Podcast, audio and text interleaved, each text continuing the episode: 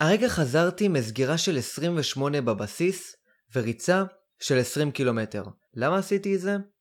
בגלל שלושה דברים, דברים שלמדתי השנה. מי שצפה בפודקאסטים הקודמים שלי על ניטשה ועל סוקרטס וכל הדברים המטומטמים האלה, ראה שמדובר בילד ממש, לא בוגר, שקיבל הרבה הרבה רעיונות, לא בדיוק מבוססים, לא מבין את העומק של הרעיונות האלה, ופשוט מדבר ומדבר ומדבר. אבל השנה המעטתי בקריאת הספרים, והמעטתי בכללי בכל התעסוקה הזאת עם תיאוריות וכל ההבל הזה. השנה אני ממש חייתי את החיים האלה. זה השנה שעשיתי צבא, השנה שאני בצבא עכשיו, או נשאר לי עוד שנה ושמונה, ומהשנה הזאת אני למדתי באמת המון. הייתי בהרבה מקומות, צברתי הרבה חוויות, ולמדתי שלושה עקרונות שמלווים אותי עד עכשיו, והפכו אותי לבן אדם טוב יותר. באמת בן אדם טוב יותר, כי פעם אחרונה לא הייתי בן אדם טוב. הפודקאסטים הראשונים שלי שעשיתי, הייתי בן אדם מאוד מאוד רע. אני... גם הפעילות המקצועית שלי הייתה נוראית, לא פעילות מקצועית בפודקאסט, פעילות מקצועית בחיים עצמם. לא היה לי כסף, לא היה לי עבודה נורמלית, הצבא, התפקיד שעשיתי בצבא היה זוועתי, והייתי בן אדם רע מבחינת היחסים האנושיים, אמרו שאני בן אדם מזלזל, אמרו שאני בן אדם לא טוב.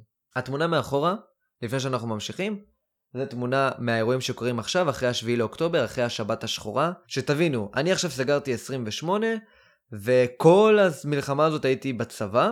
אני לא אספר לכם בינתיים מה אני עושה בצבא, אבל אפשר להגיד שזה שונה מהתפקיד שהייתי בו לפני שנה. אבל באמת חשוב לי להעביר לכם את שלושת העקרונות האלה, שהם שלושת העקרונות שעזרו לי באופן אישי, והפכו אותי לבן אדם שיכול לסיים 28 יום בצבא, אחרי שחיקה לא נורמלית, והרבה זין בתחת מה שנקרא, לחזור, ואחרי כמה שעות לעשות ריצה של 20 קילומטר. איך עשיתי את זה? התשובה שלי נמצאת כאן. או יותר נכון התשובה שלי נמצאת בסיפור המדהים, הנה יש לי כאן את התנ"ך, הסיפור המדהים של עקדת יצחק, אני אפילו להקריא אותו ממש, ויאמר אלוהים, קח נא את בנך, את יחידך אשר אהבת את יצחק, ולך לך אל ארץ המוריה, והעלהו שם לעולה, על אחד הערים אשר אומר אליך. וישכם אברהם בבוקר, ויחבוש את חמורו, ויקח את שני נעריו, איתו ואת יצחק בנו, ויבקע עצי עולה, ויקם וילך אל המקום אשר אמר לו אלוהים. אברהם מקריב מעצמו, או אולי מקריב את הדבר החשוב לו ביותר בחיים בשביל אהבת האל. תתייחסו לאהבת האל, בשביל החיים שלנו לדוגמה, כדבר החשוב ביותר שיש לכם. כלומר, הדבר שאתם הכי רוצים להשיג, אבל אתם לא יכולים להשיג את הדבר החשוב הזה כי יש משהו אחר שחשוב לכם לא פחות, אבל אתם יודעים שאם תקריבו את הדבר החשוב הזה, תצליחו להגיע לדבר הנשגב הזה. אני יודע שיש כאן אנשים שרוצים להגיע מהצופים שלי לסיירות מיוחדות. זה הטופ של הטופ לדעתי בעולם. כאילו מבחינת היכולות שאתה צריך להפגין בשביל להגיע לסיירות מיוחדות. זה כמו להיות ספורטאי מצטיין, כן? ובשביל להיות בסרט מיוחדת, אתה צריך להקריב מעצמך קודם כל זמן בית, כמובן אתה צריך להקריב מעצמך את הזמן שאתה נמצא בו בבית, אתה במילא הולך לקרבי, ואתה צריך ממש לקחת בחשבון שאתה נכנס לכלא מרצונך החופשי, ולכלא על סטרואידים וכלא הרבה יותר קשה מכלא שאתה רואה, לא יודע, כלא רמלה. זה, כלא רמלה זה גן ילדים, לעומת מה שעושים בעוקץ ושייטת 13. קמים בבוקר אחרי שלוש הקפצות, קמים בבוקר, הולכים לחטא, סבבה, הכל כאילו קצת יחסית רגוע, פתאום אומרים לך 2 ב', מה זה 2 ב'? לעלות תוך שתי דקות על ציוד ב' מלא, כלומר, מדי ב', כובע על הראש, אה. לא נשק כמובן, נשק אתה לא משאיר ואחרי זה הולך לחטא, אתה לוקח את הנשק איתך, אבל אתה בכלי עולה על כל ציוד הב' שלך, ומגיע עוד פעם לחטא, תוך שתי דקות. איך עושים את זה בחי"ר רגיל? כלומר, מג"ב וחטיבות החי"ר למיניהם, 7 דקות. איך אז אתה אמור להספיק לעלות על ציוד ב' בשתי דקות, אלוהים יודע, אבל אחרי חודשיים שלמים שבהם אתה מקבל כאפות לפנים ועונשים על ימין ועל שמאל שאתה לא מצליח לעלות תוך שתי דקות על ב', אתה מצליח לעשות את זה. אוקיי, סיימנו את הדבר הראשון שיש לנו במהלך היום. והכל זה חלק מהקרבה כדי להגיע להיות לוחם בשייטת, או לוחם בסיירת, או לוחם בסיירת מטכ"ל כאילו, או לוחם, לא יודע, בסיירת גולני. זה הכל חלק מהקרבה הזאת כדי להגיע לדבר הנשגב. מה אברהם רצה? אברהם רצה להגיע לאהבה המקסימלית של האל ולנאמנות האל המוחלטת. אתם רוצים להגיע לסערות מיוחדות, אתה רוצה להגיע לעבודה הכי נחשקת שיש בהייטק. מאיפה אני יודע? אתה רוצה להקים משפחה. אתה צריך בשביל זה להקריב ממש הרבה. אחרי זה אומרים להם, אוקיי, עכשיו תלכו לחדר, ותוך שתי דקות אתם צריכים לעלות על ציוד אה, ספורט, ספורט אה, כאילו אה, מכנסי ספורט אבל של אה, צלילה והכל, או יותר נכון, אפשר להגיד בגד ים, תעלו על בגדי ים. כולם רצים, מורידים מהר מהר את כל הדברים, עולים על בגדי ים, זה קצת יותר קל, תוך שתי דקות, מגיעים לחטא. עכשיו יש רק 50% מהאנשים שמקבלים כאפות כי הם לא מדוגמים, מסיימים את הדבר הזה, ועכשיו אומרים לך, אוקיי, סיימנו, כל הכבוד. הולכים עכשיו לשחייה היומית שלנו, מה זה השחייה היומית? עכשיו עכשיו, 4 וחצי בבוקר, או 4 וחצי לפנות בוקר, בחורף, כשיש לנו בערך 18 מעלות בחוץ, ואנחנו נמצאים בעתלית, בואו נלך לים התיכון, ליד הנמל, ונעשה שחייה של 10 קילומטרים. בסדר? בקור, ב-4 וחצי לפנות בוקר, שיא הקור. אז עכשיו המים לא 18, המים אולי, לא יודע, זה טעות שאמרתי 18, המים, המים אולי 10 מעלות צלזיוס. המים קפואים.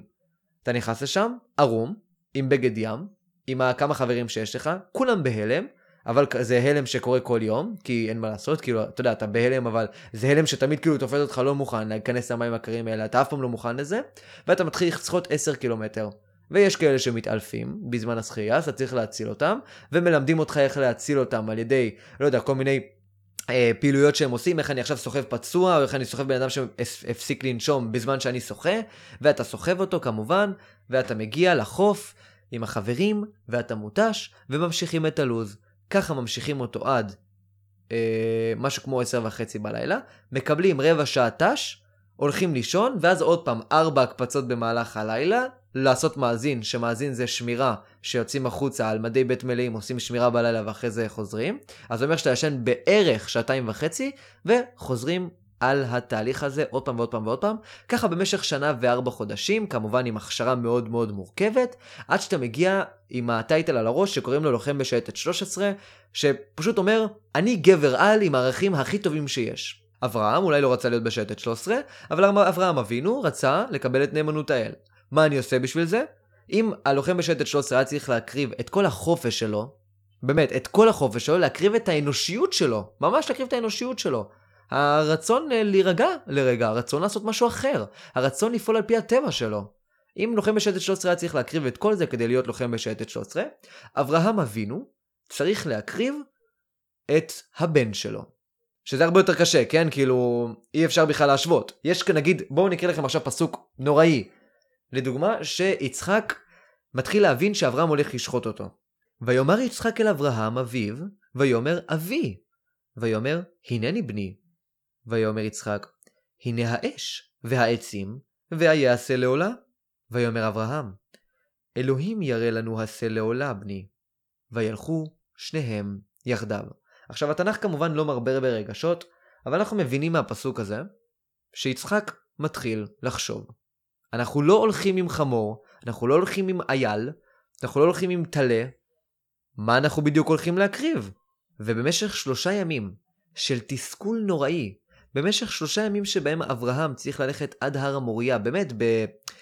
ברגשות זה כמו, זה הרבה יותר גרוע מכל מסעות הכומתה שכל הלוחמים בצה"ל עברו אי פעם. ללכת שלושה ימים עם יצחק, בנו, יד ביד, כשאתה יודע שאתה הולך לשחוט את הבן אדם הזה, לשחוט את הבן שלך שחיכית לו במשך מאה שנים, לשחוט אותו. שלושה ימים של סבל אינסופי, סבל אנושי, סבל נפשי, אתה לא מסוגל להתמודד עם זה, אבל אתה בכל זאת עושה זה, כי אתה מבין שההקרבה הזאת שווה באיזשהו אופן, ואברהם עושה את זה באיזשהו אופן כמו גיבור. עזבו מה הוא עושה, עזבו שהוא הולך להקריב את הבן שלו, אני מדבר על עצם זה שהוא מקריב דבר כל כך עילאי, אוקיי? כמו שלוחם בשד 13 מקריב דבר כל כך נוראי. עכשיו, אני, בחיים שלי, לא עשיתי את זה. אני לא הקרבתי כלום בחיים שלי. אני הייתי נראה בדיוק ככה, כפי שאתם רואים מאחוריי. מי שמאזין לזה עכשיו, אפשר לראות איזשהו גיימר נוזל שבין איזה 18 או 19, כזה עלוב שמשחק כל היום במחשב, ואתם רואים שהבן אדם מת מבפנים כי אין לו מה לעשות, כי הוא לא הקריב שום דבר מהחיים שלו, כי החיים שלו נמצאים בזבל, כי הוא אף פעם לא הרגיש את הסיפוק הזה של הקרבה, של הקרבה עצמית, של פעילות למען אחרים. אני הייתי בדיוק כזה. ואני אתן לכם אפילו סיפור קטן כדי להמחיש לכם כמה לא הייתי דומה לאברהם וכמה לא הייתי מסוגל לעשות לוז שייטת 13. במהלך הזמן שלי של הלימודים, בגיל 18, כיתה י"ב, המורה שלי רצה ללכת עם הכיתה לטיול במערות הכותל. והוא ביקש ממני, באמצע הכיתה, אייל, האם אתה יכול לבדוק כמה עולה כרטיס למערות הכותל? אני סירבתי. אני אמרתי שאני לא מוכן. אין סיכוי שאני מבזבז את זמן הבית שלי בשביל אחרים. אין סיכוי שאני מקריב מעצמי בשביל אחרים. אין סיכוי שאני מקריב מעצמי לשם מטרה עליונה יותר ממני. אני לא הולך לעשות את זה. הרי אני הייתי קפיטליסט בראש שלי. אני האמנתי שאני צריך לעשות כמה שפחות ולהשיג כמה שיותר. עכשיו, אילון מאסק גם חשב על הרעיון הזה, אבל הוא התייחס לזה כרעיון טוב. הוא לא בדיוק הבין, לדעתי, את ההשלכות החמורות של תפיסה כזאת של עולם. תפיסה קפיטליסטית מנטלית, אבל לא תפיסה קפיטליסטית כלכלית. תפיסה קפיטליסטית של, כמו שאמרתי, לעשות כמה שפחות ולנסות להשיג כמה שיותר. אילון מאסק אמר, אני רוצה אצלי עובדים עצלנים. למה? כי אם זה עובד עצלן, אז הוא ינסה לפתח כל מיני מערכות כדי שבשמונה שעות האלה הוא יעבוד כמה שפחות, ואז ככה התוצאות שאני ארצה להגיע אליהן יהיו הרבה, יהיו הרבה יותר מהירות. כי עצלן חושב בדיוק ככה, הוא חושב, אוקיי, אני רוצה לעשות עכשיו כמה שפחות כדי להשיג כמה שיותר. אז בוא נבנה כל מיני כאלה מערכות שיאפשרו לי לנוח כל היום בעבודה, וגם אילון מאסק יתעשר, וגם אני לא אעשה כלום. עכשיו, זה יפה בתפיסה, אבל בעיה שאנשים לא עובדים ככה. כשאנשים מגיעים לתפיסת עולם כזאת של בוא נעשה כמה שפחות ונעשה להשיג כמה שיותר, הם עושים כמה שפחות ובסוף הם לא משיגים שום דבר. ככה זה עובד. אני דוגמה לכך. אני עשיתי כמה שפחות, אני לא הייתי מוכן נגיד לבדוק כמה עולה, לא יודע, כרטיס למערת הכותל, מה שהוביל לכך שגם לא הייתי מוכן לבדוק מתוך עצלנות איזה מקומות טובים יש בצבא, הגעתי לבקו"ם וקיבלתי את התפקיד המשפיל ביותר שבן אדם יכול לקבל בצה"ל. המשפיל ביותר. מכירים את זה שכשהייתם מלש"בים, או אני בטוח שיש המון אנשים שנמצאים עכשיו בזמן המלש"ביות שלהם, אז הייתם צריכים לשאול כל מיני דברים לגבי הצבא, אז הייתם מתקשרים למתגייסים ב-1111, או שואלים באינסטגרם ובפייסבוק. עכשיו, באינסטגרם ובפייסבוק יש אנשים שעונים לשאלות שלכם. אני הייתי הבן אדם שענה לשאלות שלכם. אני, עם עוד כמה אהבלים במשרד, בתל השומר, ישבתי ועניתי למטומטמים ומלש"בים על כל מיני שאלות מטומטמות. זה התפקיד הכי משפיל שאתה יכול לקבל בצה"ל, התפקיד הכי ג'ובניקי שאתה יכול לקבל בצה"ל. אני זכיתי בו, ווואלה, ביומיים הראשונים הייתי מאושר. עד שהגעתי למצב שבו אני סובל מאי סבל. ומה זה אומר? בשביל להמחיש לכם את הרעיון הזה של סבל מאי סבל, אני צריך להתייחס למיתוס של אה, סיזיפוס, של אלבר קמי, הספר המיתוס של סיזיפוס, או בכללי על סיזיפוס. אה, אני בטוח שכולם יודעים מה זה עבודה סיזיפית, אבל לא הרבה יודעים מאיפה מגיע השם עבודה סיזיפית. עבודה סיזיפית מגיעה מהמלך סיזיפוס, שקיבל עונש על ידי האלים היוונים, שעליו לגלגל אבן על הר לנצח נצחים, וכל פעם שהוא מגיע עם האבן הזאת לקצה ההר, האבן מתגלגלת, מתגלגלת, מתגלגלת, עד שהיא מגיעה לחלק התחתון ביותר של ההר, וככה זה חוזר חלילה, זה חוזר ככה לנצח נצחים, הוא מעלה את האבן, האבן מתגלגלת, הוא מעלה את האבן, האבן מתגלגלת, הולך לישון, מעלה את האבן, האבן מתגלגלת, ככה לנצח נצחים, ואין לו שום דרך להתחמק מהעונש הארור הזה. בקריאה ראשונית, היווני יחשוב שזה העונש הכי נורא בעולם. לעשות משהו בלי תועלת, לעשות עבודה סיזיפית כל החיים שלך, נשמע נורא. אבל היווני החכם יותר, אם עכשיו אריסטו נגיד יקרא את הדבר הזה, יחשוב טיפה עם עצמו, ויגיע למסקנה שהחיים שלנו בדיוק אותו דבר. נכון? החיים שלנו הם חיים סיזיפיים. בואו ניקח דוגמה לדוגמה את ה... לחרבן ואז לנגף את התחת. כל יום אנחנו מחרבנים ומנגבים את התחת, נכון? או כל יום אנחנו מצחצחים שיניים ואחרי זה אוכלים. מה ההיגיון בזה? מה ההיגיון בלצחצח את השיניים שלי אם במילא אחרי זה אני אוכל ומכער את השיניים? מה ההיגיון בללכת לרוץ כל בוקר אם אין בזה באמת תועלת כספית. כלומר, אני רץ כל בוקר 3 קילומטר, חוזר הביתה, רץ כל בוקר 3 קילומטר, חוזר הביתה, אין איזושהי תועלת בעולם שלי שקורית מהריצה הזאת. אין תועלת בלצצח שיניים ואחרי זה לאכול. אין תועלת בלחלוץ נעליים ואז לשים נעליים, ואז לחלוץ נעליים ואז לשים נעליים. למה פשוט לא תמיד להיות יחפים? למה לא תמיד, אה, אה, לא יודע, להשאיר את השיניים שלי מלוכלכות? הרי במילא אני הולך לאכול. מה הקטע של זה? אלבר קמי אומר שהפעילויות האלה שאנחנו עושים, הפעילויות החזרתיות האלה, הם מה שהופכים את החיים שלנו לסבילים, כלומר לחיים מאושרים. הם מה שהופכים את סיזיפוס למאושר. כלומר אם עכשיו נגיד אני קובע לעצמי שכל בוקר אני אעשה 3 קילומטר ריצה, בתכלס אין בזה שום היגיון בלעשות 3 קילומטר ריצה. אבל עצם זה שאני עושה כל בוקר 3 קילומטר ריצה, כלומר אני נלחם ביצריי ועושה 3 קילומטר ריצה כל בוקר, ואני מנסה לשפר את עצמי כל בוקר, הלוז הזה, הלוז המאוד סיזיפי הזה, הוא מה שהופך בעצם את הבן אדם למאושר. המטרה העילאית, ואז דרדור האבן, ואז עוד פעם להגיע למטרה העילאית ודרדור האבן, זה החיים. החיים חזרתיים. הכל בא והולך. בא והולך. אין באמת איזושהי מטרה נשגבת שבגללה אנחנו עושים את הדברים שאנחנו עושים. אנחנו עושים את הדברים רק בגלל שאנחנו נהנים מהחזרתיות הזאת, ואנחנו נהנים להשתפר בכל רגע שאנחנו חוזרים על זה. אפילו בצחצוח שיניים אנחנו משתפרים. כשהיינו ילדים לא צחצחנו שיניים טוב. עכשיו אני מאמין שכל אחד מצחצח פה שיניים כמו שצריך. ואפילו הוא מרגיש איזשהו סיפוק די נחמד אם הוא מצחצח שיניים יותר טוב מאתמול. נכון?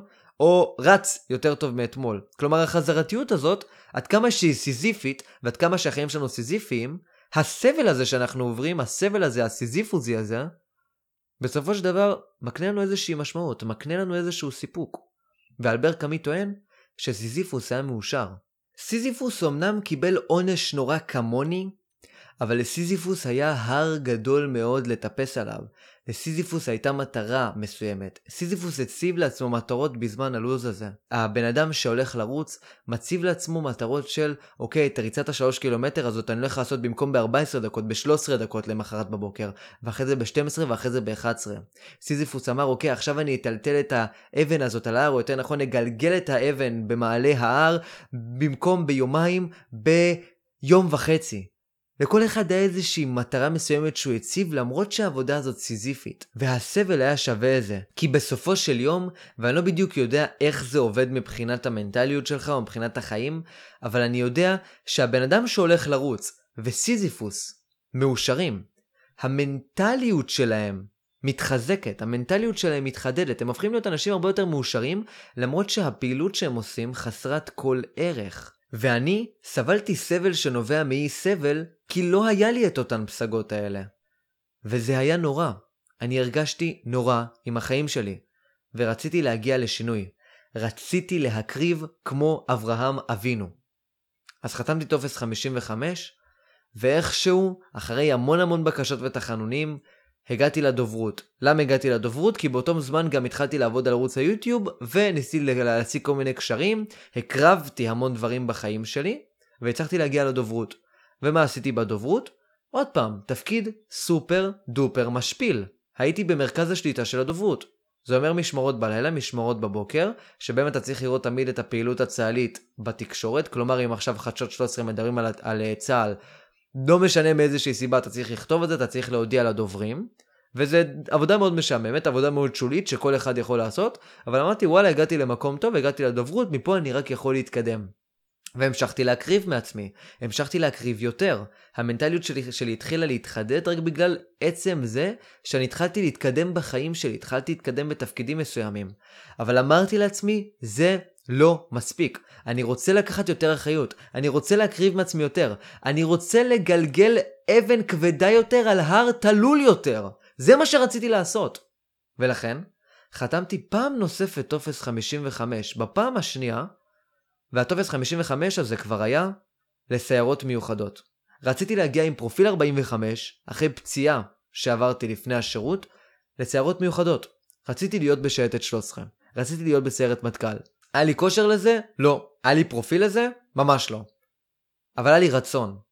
חתמתי את הטופס 55, קיבלתי אישור מהמפקד, וחיכיתי. מה עשיתי בזמן הזה שחיכיתי? הפעלתי קשרים, והתאמנתי. כמה התאמנתי? כל הזמן. או שעבדתי על יוטיוב, או שהייתי בדוברות, או שהתאמנתי. לא היה הפסקה. אני ישנתי בערך 6 שעות כל לילה, וכל מה שעשיתי זה לעבוד על יוטיוב ולהתאמן. בואו אני אגיד לכם איך הלוז שלי היה. סוף סוף קיבלתי לוז סיזיפי, אבל לוז מדהים מבחינת הסיזיפיות שלו. מבחינת היכולת שלי להתקדם כל פעם ולהגיע להר תלול יותר מהר שהייתי בו עם אבן הרבה יותר קשה להרמה. הלו"ז שלי היה כזה, לא לו"ז שייטת 13 בינתיים, אבל לו"ז כזה. קם בבוקר, הולך לדוברות, במשל"ט, עובד 24 שעות, כולל משמרת לילה, לא ישן, מגיע הביתה על יום למחרת, זה היה כמו כאלה משמרות של 24 שעות, ואז 24 שעות מנוחה לכאורה בבית. רוב האנשים שהיו שם אנשים מטומטמים, אז הם הלכו לישון בבית. אני הגעתי הביתה אחרי לילה שלא ישנתי בו, ו-24 שעות שלא ישנתי בהם. לאימון. איפה אימון? בחולות, בחולון, בדיונות. אני בטוח שמי שגר פה בתל אביב, בהרצליה, יודע שיש כל מיני מקומות שעושים בהם ימי סיירות, או בכלי עושים, אה, אתם יודעים, הכנות לימי סיירות בחולות, אז יש באותו מקום כזה בחולון, יש כמו כזה דיונות ענקיים בחולון, אז הלכתי להתאמן שם. בערך שעתיים וחצי. כל יום. כלומר, בימים שבהם אשכרה הייתי יכול להתאמן, כן, הימים שהייתי 24 שעות, כמו שאמרתי לכם, בבסיס. אז אני התאמנתי במשך שעתיים וחצי, קראתי את התחת, חזרתי הביתה, יוטיוב, יוטיוב, יוטיוב, יוטיוב, יוטיוב, מגיע השעה 11 בלילה, הולך לישון, ואז עוד פעם משמרת לילה בלי לישון, ככה זה אומר שהיה יוצא שבמהלך השבוע הייתי ישן כמה? בערך ארבעה לילות, ובכל הזמן שהיה לי התאמנתי ליום שערות ועשיתי יוטיוב כי פשוט אהבתי את התחום הזה, רציתי להתעסק בו. התפתחתי עוד ועוד ביוטיוב, ובזמן הדוברות הציעו לי בינתיים, עד שאני הולך לעבור לסערות מיוחדות, להפוך להיות עורך וידאו. והצלחתי להגיע לתפקיד מצוין. הגעתי להיות עורך וידאו בצה"ל. ערכתי לתקשורת, קיבלתי כל מיני קטע, אה, קטעים מסוימים, כל מיני תכנים אה, של, אה, לא יודע, מצלמות גוף של חייל כזה, או אירוע שקרה פה, ערכתי זה ושלחתי זה לתקשורת. שזה אחלה תפקיד. לא תפקיד מטורף, אבל תפקיד טוב. סבבה? היה בו אחריות, משהו שרציתי. ומה עשיתי בשביל להגיע לאחריות הזאת? הקרבתי מהזמן שלי. אנשים התחילו לצפות בסרטונים שלי ביוטיוב במשרד, אנשים התלהבו, זה הגיע לאלופי משנה וכאלה, אמרו בוא תעבוד אצלנו בתור עורך. הסכמתי, כאילו אני כמובן הצעתי את זה לפני, הם לא סתם מכירים את זה, אני הראיתי להם את הדברים שאני עושה. אז מצוין, הגעתי עכשיו לתפקיד טוב, אבל עדיין חיכו לי הסערות המיוחדות. ועכשיו בואו נתייחס במהלך החצי שנה האחרונה שנשארה לי, עד שהגעתי לתפקיד מסוים שעוד שנייה אני הולך להגיד לכם איזה תפקיד זה.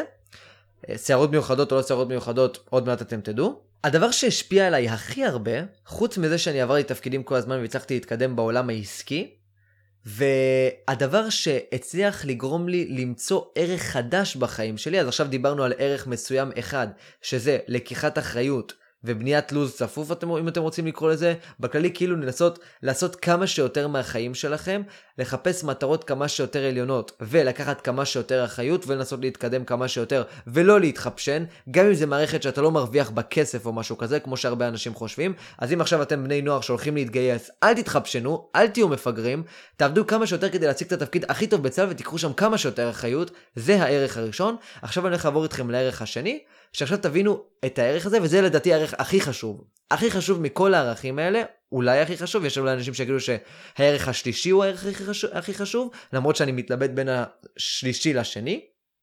השלישי תדעו עוד מעט. והערך השני הזה, למדתי מההכנות שלי לימי הסערות. מההכנות שלי בכללי לסערות המיוחדות. מנטליות חזקה. לא לוותר לעצמך. עכשיו, נכון, זה נשמע קצת קלישאתי, אבל למרות שזה קלישאה, הרבה אנשים לא באמת מגיעים למצב שהם באמת לא מוותרים לעצמם. במהלך האימונים לימי שערות, אני גם עשיתי משהו שאני כבר מתמקד בו עכשיו לגמרי, תמיד כאילו אני מתמקד בדבר הזה, וזה ריצות ארוכות. אין לזה קשר לסערות מיוחדות, זה סתם היה ניסיון כאילו לבנות את המנטליות שלי, אבל אני הבנתי מדייוויד גוגינס, זה היה כאילו רעיון שהפקתי מדייוויד גוגינס, שהדרך לחזק את המנטליות שלך זה לעשות אימונים אירוביים שלהגיע לכישלון באימונים האירוביים האלה הוא בלתי אפשרי. כלומר, נגיד להגיע לכישלון בשכיבות צמיחה אתה יכול, תגיד עכשיו אתה עושה, לא יודע, 40 שכיבות צמיחה, זהו, כבר אתה לא מסוגל להרים את עצמך יותר בשכיבת צמיחה ה-40. אוקיי? כאילו, אתה הגעת לכישלון שלך. בריצות, בשחייה ובעוד כל מיני אה, פעילויות אירוביות, אירוביות כאלה למיניהם, יש משהו אחר ומאוד מעניין, אתה לא מגיע אף פעם לכישלון, זה אומר שאתה אף פעם לא באמת יכול לוותר, כלומר אתה אף פעם לא צריך לוותר. הוויתור שלך יהיה ברגע שתמות מריצה או תמות משחייה, זה הוויתור. כלומר, בן אדם שלא רץ בחיים שלו יכול בתיאוריה לרוץ 100 קילומטר. נכון, זה נשמע הזוי, אבל בתיאוריה בן אדם שלא רץ אף פעם בחיים שלו יכול לרוץ 100 קילומטר. אז התחלתי לעשות ריצות לטווח ארוך, וויתרתי לעצמי המון. שלוש קילומטר לא הייתי יכול לעשות ברצף. במהלך שלוש קילומטר אני הלכתי אולי שתי קילומטר ורצתי קילומטר אחד. אז אני הבנתי שהבעיה שלי זה לא רגליים חלשות, הרגליים שלי היו יחסית חזקות, הבעיה שלי פשוט שאני מוותר לעצמי. מתחיל להיות קשה לי אחרי 200 מטר וזהו, אני מוריד קצב עד שאני מתחיל ללכת. קשה, קשה, קשה, מוריד קצב, מתחיל ללכת. עוד פעם, מגיע ל-300 מטר ריצה, מוריד, מוריד, מוריד את הקצב, מתחיל ללכת, למה אני כאילו מוותר לעצמי, זהו, כאילו אמרתי, וואו, אני הגעתי כאילו למקסימום שלי. למרות שלא הגעתי באמת למקסימום, כן? זה בסך הכל ריצה. והתחלתי כאילו עם 3 קילומטר עם עצירות. ואז פעם ראשונה בחיים שלי הצלחתי לעשות 2 קילומטר בלי עצירות, ואז 3 קילומטר בלי עצירות, ואז 4 קילומטר בלי עצירות. עד שאת כל האימונים של הסערות המיוחדות, אני החלפתי פשוט באימון המנטלי הזה, של כמה זמן אני מסוגל להצליח, להחזיק את עצמי, בלי לעצור. עד שהגעתי, פעם אחת בחיים שלי, ל-17 קילומטר. 17 קילומטר, אחרי שלא הצלחתי 3 קילומטר ברצף, הגעתי ל-10 ואז 17 קילומטר בלי הפסקה בדיונות, בדיונות של החולות. כלומר חולות, לרוץ בחולות זה הרבה יותר קשה, כן? במיוחד שזה דיונות וזה עולה ויורד. כמו סיזיפוס, עולה ויורד. ואני הצלחתי לעשות את זה במשך 17 קילומטר תוך חצי שנה. שזה לדעתי שיפור מדהים, לרוץ 17 קילומטר. הרגליים שלי, האם הרגליים שלי התחזקו באיזשהו אופן? לא. האם החיים שלי השתנו באיזשהו אופן מבחינת החיים הפיזיים? לא. הראש שלי אבל השתנה. הראש שלי השתנה. אני הצלחתי ללמוד לשלוט בעצמי. הריצה הזאת הפכה אותי לבן אדם שמסוגל לשלוט בעצמו בכל תחום. זה אומר שאם עכשיו יש שוקולד ממש טעים, איזה טובלרון שיושב על השולחן, וכל בן אדם היה לוקח איזה חתיכה מהטובלרון הזאת, כי זה אולי השוקולד הכי טעים בעולם, אני לא הייתי עושה את זה. הייתי מסתכל על הטובלרון הזה בארבע עיניים, לא מתחמק מהתאווה, לא שורף את התאווה, פשוט לא נוגע בה. התאווה מסתכלת עליי, אני נלחם בתאווה הזאת בראש שלי, ולא מעניין אותי. כלומר, אני נלחם בו עדיין, כלומר, אני לא, אני לא מכסה את התאווה. נגיד אצל חרדים, אה, חרדים מכסים את התאוות שלהם, מכסים נשים, נכון? אבל מה זה חרדי חזק? חרדי חזק זה חרדי הדוק רצח שנכנס, לא יודע, לבית זונות או משהו עם אלף נשים. אה, כולן הכי יפות ב- ב- בישראל. והוא לא עושה איתן שום דבר. כלומר, הוא מסתכל על התאוות והוא לא עושה איתן שום דבר. אז היה לי מלא, יכול להיות, היה לי שולחן פרוץ בשוקולדים עם חברים, או בוא, חברים קוראים לי לצאת לבירה או משהו, ואני אומר לא, אני נשאר איתן. אני לא יורד מהעקרונות שלי. יש לי עיקרון עכשיו לא לאכול שוקולד במשך שבוע, נגיד, תכלס מה שאני עושה, זה אני רק יכול לאכול שוקולד ביום שישי, שוקולד אחד, ואני לא אוכל שוקולד בכל השבוע ושום חטיף ושום דבר, אני מסוגל לשלוט בעצמי ב-100%. כמובן אבל שהציפייה זה לעשות את זה גם פעם בשבועיים, פעם בשלוש, עד שאני לא אוכל שוקולד ולא אוכל חטיפים בכלל. אוקיי? שזה קשה. אתה צריך לשלוט בעצמך, במיוחד שהתאוות כל כך קלות להשגה. זה משהו שאין להרבה אנשים, אפילו אנשים שנמצאים בשייטת 13 ובעוקץ. אם הם רואים שוקולד הם אוכלים את השוקולד הזה.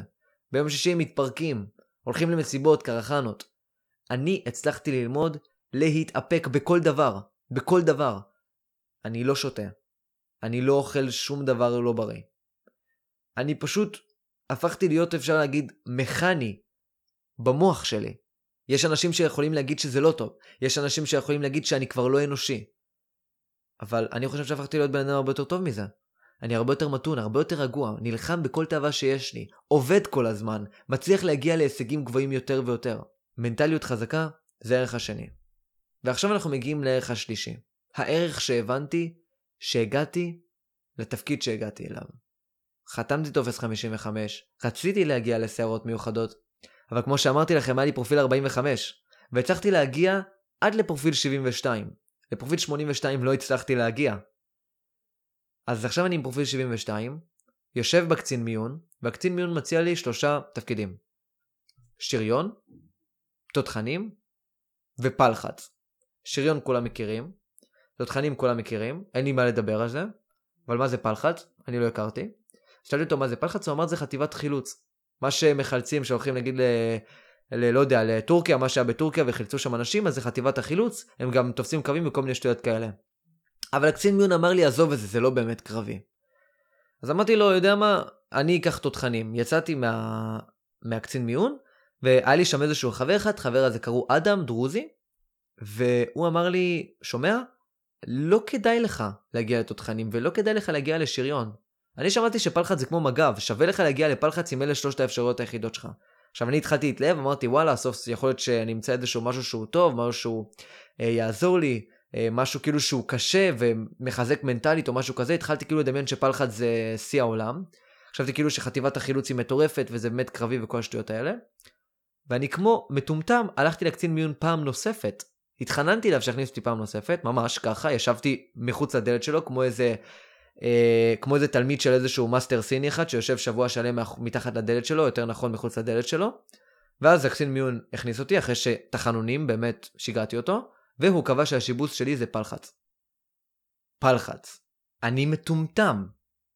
שנה שלמה שבה אני התחזקתי, התפתחתי, למדתי דברים, אחרי כל הדברים האלה, אני כמו מטומטם ויתרתי על שריון ותותחנים שבאמת יכול להיות קצין וממש אה, לבטא את היכולות שלי, הגעתי לפלחץ, חטיבה ש-70% מהלוחמים שם הם בנות.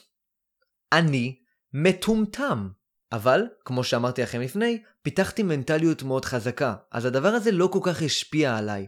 אני כן הייתי קצת בשוק שעשיתי את הטעות הנוראית הזאת ביום הגיוס השני שלי, שאני הבנתי שוואו, אני הגעתי למקום שממש לא רציתי, עם רמת כושר על הפנים, אנשים על הפנים, ואנשים די חלשים, אין מה לעשות. אני אמרתי לעצמי, הכל בסדר, אני עוד יכול להגיע ל- להיות מפקד או משהו, כלומר, הדברים לא נהרסו לחלוטין, למרות שאני בשיא ברמת הכושר שלי, ואני באמת הייתי יכול להגיע לסערות מיוחדות, או אפילו ל... לא יודע, לצנחנים או משהו, אמרתי, אוקיי, זה לא ישפיע עליי, הכל בסדר, קיבלתי שיבוץ מסריח, עבדתי כל כך קשה בשביל שיבוץ מסריח, אני הקרבתי כל כך הרבה, הקרבתי את הבן שלי, אפשר להגיד, כמו אברהם אבינו, ובסוף לא קיבלתי את אהבת האל, אבל הכל בסדר. אפשר להמשיך, אפשר להתקדם עם זה באיזשהו אופן. ובמהלך החודשיים וחצי האחרונים, אני נמצא בטירונות. עכשיו אני גם בטירונות. טירונות של פלחץ. טירונות של לוחם, אה, רובעי 05, ובמהלך התקופה הזאת אני הצלחתי לבטא את הדברים שלמדתי במהלך השנה. ומה זה? מנטליות חזקה ולקיחת אחריות.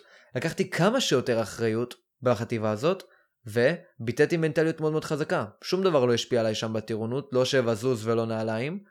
אה, אני ישנתי טוב יחסית, לא הייתי לחוץ אף פעם. הייתי עושה את המקסימום שלי בכל אימון, הייתי עושה יותר כמובן בכל אימון, כי האימונים מאוד מאוד קלים שם, והייתי מנסה לעשות הכל מבחינת האחריות המחלקתית. מי שעשה טירונות, אני בטוח שיודע מה זה מצל.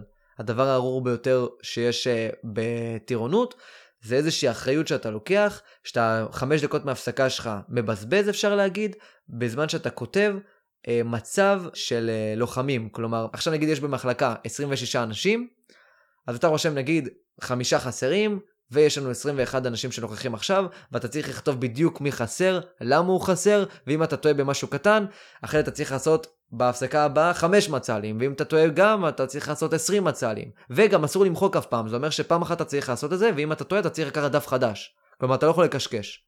כלומר, זה סיוט, ואתה יכול להגיע ביום אחד ל-100 מצלים. וזה רק בן אדם אחד צריך לקחת את האחריות הזאת במחלקה. אני לקחתי את האחריות הזאת רוב הפעמים, כי למדתי שאין מה לעשות בשביל להתקדם בחיים, אתה צריך לקחת אחריות. בשביל להתקדם בחיים אתה צריך לקחת אחריות על חברה מסוימת. החברה זה המחלקה, אז אני אנסה לקחת שם כמה שיותר אחריות, וככה אני אנסה להתקדם. כך גם אני אוכל להקל על האנשים שנמצאים איתי במחלקה. אז עשיתי זה, והשקעתי המון במחלקה. כשאמרו לנקות שירותים, ניקיתי שירותים. כשאמרו לנקות את החדר, ניקיתי את החדר. וזו הייתה עבודה סיזיפית הכי נוראית שיכולה להיות. אתה יורד לאסלה, אתה מנקה את כל החרא שבן אדם לא הוציא, אתה קם, אתה הולך לנקות את החדר שלך, יש לך זמנים לדבר הזה, ואתה מנסה לעשות את הכל כמה שיותר מהר וכמה שיותר טוב, כי אתה יודע שיש אנשים שלא נמצאים במנטליות הזאת שלך, ולא רוצים לקחת אחריות, וזה משהו כמו 30-40% מהמחלקה, 30-40% מהפלוגה, שלא רוצים לקחת אחריות ולא רוצים לעשות. אז אתה נמצא במצב שיש משהו כמו 60% שכן רוצים לעשות, כמובן בדרגות שונות, וזה אומר שהאחרים דופקים אותם. אז הרבה יותר מעצבן, כלומר אתה גם עובד בעבודה שהיא חרא, אתה גם לא רואה את הבית, אתה גם עובד בשביל אנשים אחרים למרות שאתה יודע שאין שום הערכה כלפיך כשאתה עושה את זה, ואתה יודע שזה הולך להמשיך ככה יום יום. זה עבודה סיזיפית גם שאין לה שום תועלת. מבחינת זה שאתה מנקה את השירותים, מחרבנים שם, ואז אתה מנקה את השירותים עוד פעם, מחרבנים שם, ואתה אפילו לא עושה את הבעיה הזאת. כלומר, אתה מנקה אחרי שאתה נכנס לשירותים. אבל אתה צריך לעשות את זה. כי אין מה לעשות. מישהו צריך לעשות את העבודה. זה מה שלמדתי במהלך התקופה הזאת. גם בצבא זה התחזק לי יותר כשאני צריך לעשות דברים שאף אחד לא רצה לעשות, וגם זה התחזק לי במהלך השנה הזאת של העברות בתף... בין התפקידים. ואם עכשיו אתם מלש"בים ועומדים עוד מעט להתגייס לסיירות מיוחדות או לחטיבות חי"ר, ורוצים לעשות שם את המקסימום, אתם לא צריכים להיות הכי טובים בקליעה, ולא צריכים להיות הכי טובים ב... לא יודע, אה, שירים ווואסאח, אתם צריכים לנקות את השירותים הכי טוב. ואתם צריכים להעמיד את המסדר בוקר הכי טוב. ולעמוד תמיד בזמנים למרות שלא בא לך. זה מה שאתם צריכים לעשות. ככה אתם הולכים להתקדם שם, זה נשמע קצת הזוי, אבל ככה אתם הולכים להתקדם שם. אז זה מה שעשיתי בחודשיים וחצי האחרונים, אבל כמובן באופן הרבה הרבה יותר חלבי, כי אני לא בשייטת 13. אני בחטיבה על הפנים, בוא נגיד ככה. והגעתי סוף סוף ליום שרציתי להגיע אליו, וזה היום שבו סוף סוף מעבירים מחלקות. מה זה אומר מעבירים מחלקות? זה אומר שיוצרים מחלקה אחת פיקודית, וכל השאר זה מחלקות רגילות, מחלקות מבצעיות. המחלקה הפיקודית, יש לה סיכוי לאנשים שנמצאים שם לעלות לקורס מ"כים, שזה מה שרציתי, כי שם באמת מתחיל הקרבי, שם הרבה יותר קשה, שם זה קצת יותר סיירות מיוחדות מה שנקרא. אבל, לא הגעתי לזה. לא הגעתי לפיקודי. עכשיו זה לא הגיוני, כי בדיוק באותו יום אני גם קיבלתי תעודת הצטיינות על הטירונות שלי, שרק בן אדם אחד במחלקה מקבל את זה. אז איך זה הגיוני שאני, שקיבלתי את זה במחלקה, היחיד, לא עולה לפיקודי? אני אגיד לכם, פזם. היה לי פזם שנה, אז לא שווה להביא לבן אדם שיש לו פזם שנה, פיקודי. אז זה אומר שאת כל התהליך הזה אני עשיתי לשווא. אני נמצא עכשיו בחטיבה יחסית חלבית שהלוחמה שם לא באמת אה, אמיתית ולא באמת אה, חזקה, עם מנטליות הרבה יותר חלשה מהמנטליות שאני הגעתי אליה, זה אומר שאני רק מתחלש כל הזמן, ואפילו פיקודי לא הצלחתי להגיע. אז זה אומר שעכשיו אני במצב הכי גרוע שאני יכול להיות בו. הייתי כבר יכול להישאר בדוברות ולהמשיך בעריכת וידאו ולהתקדם שם. ועכשיו אני לא בסיירות מיוחדות ואני נמצא בחטיבת חי"ר הכי חלבית שיש בכל החטיבות חי"ר. בתור לוחם רגיל. לא פיקודי, לא מפקד ולא נעליים. והדבר הכי גרוע זה שאת הפצצה לפנים הזאת אני קיבלתי אחרי שסגרתי 28 ימים בצבא. 28 ימים. למה? בגלל המלחמה, כן? יש עכשיו את המלחמה כמובן. ולא היה אפשר לשחרר לוחמים בגלל סדק. אז נשארתי המון המון זמן בבסיס, ואחרי זה גם קיבלתי פצצה לפנים. מה אני עושה עכשיו? האם אני מתחיל להתעצבן? האם אני מתחיל אה, להיות נפקד לוז, כמו שהרבה עשו שם? אני מתחיל לרמוז דברים, להתעצבן, לעשות כל מיני שטויות, כמו שלדוגמה קורה להרבה הרבה אנשים שהם יורדים משייטת 13, יורדים מסיירת מטכ"ל, יורדים מטייס אפילו, והם מקבלים שיבוץ של שריון פתאום. יש מלא מקרים כאלה. שמקבלים שיבוץ שריון כי חייב לאנשים טובים לשריון. קוראים לזה אה, השבחת פלוגות.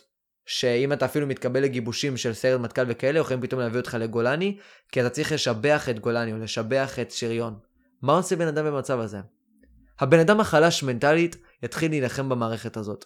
החלש מנטלית יתחיל לצעוק, יתחיל להיות נפקד לוז, ואז יקבל עונשים על ימין ועל שמאל, עד שהוא פשוט ייפלט מהמערכת באיזשהו אופן, וגם יהיה בכלא חודשיים.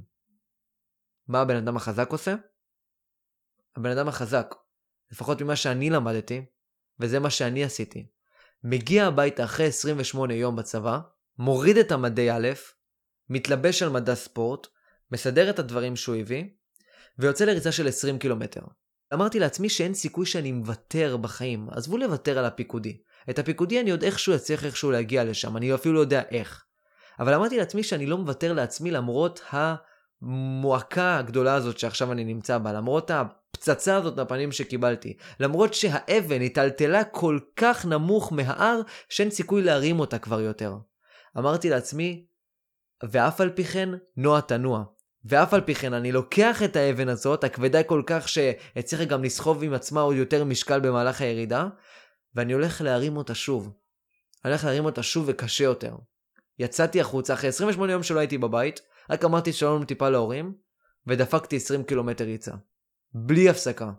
פשוט ריצה. למרות שאתה בבאסה, למרות שנדפקו לך החיים, למרות שכבר אין לך באמת סיבה להמשיך בצה"ל. אתה הולך וממשיך עם החיים שלך. אתה מרים ראש למעלה. הערך האחרון שאני רוצה לדבר עליו הוא ערך הענווה. הערך הכי מדהים שיכול להיות לאדם. הסיבה לכך שלא עשיתי שום דבר ב-18 שנים שחייתי בהם, ורק בשנה האחרונה התחלתי להתפתח באיזשהו אופן, הן מהבחינה הערכית והן מהבחינה התעסוקתית והמקצועית, היא אך ורק בגלל שהייתה לי גאווה בראש. ברגע שאתה חושב שאתה עליון מאחרים, אתה לא חייב להראות את זה לאחרים. אבל ברגע שבתפיסת עולם שלך אתה חושב שאתה עליון יותר מאחרים, אתה מפסיק לעשות כל מיני דברים שנחשבים שוליים. לדוגמה, מה היה נחשב שולי בעיניי? מה שהיה נחשב שולי בעיניי זה לבדוק כמה עולה כרטיס למערת הכותל.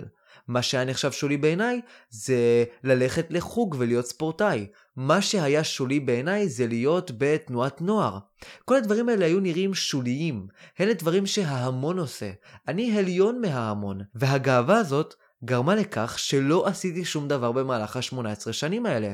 כי בכל דבר זלזלתי. זה היה נראה מטומטם וזה היה נראה מפגר, ולהגיע לגולני היה נראה לי מטומטם כי כל המטומטמים מגיעים לגולני, ואני אני חכם יותר.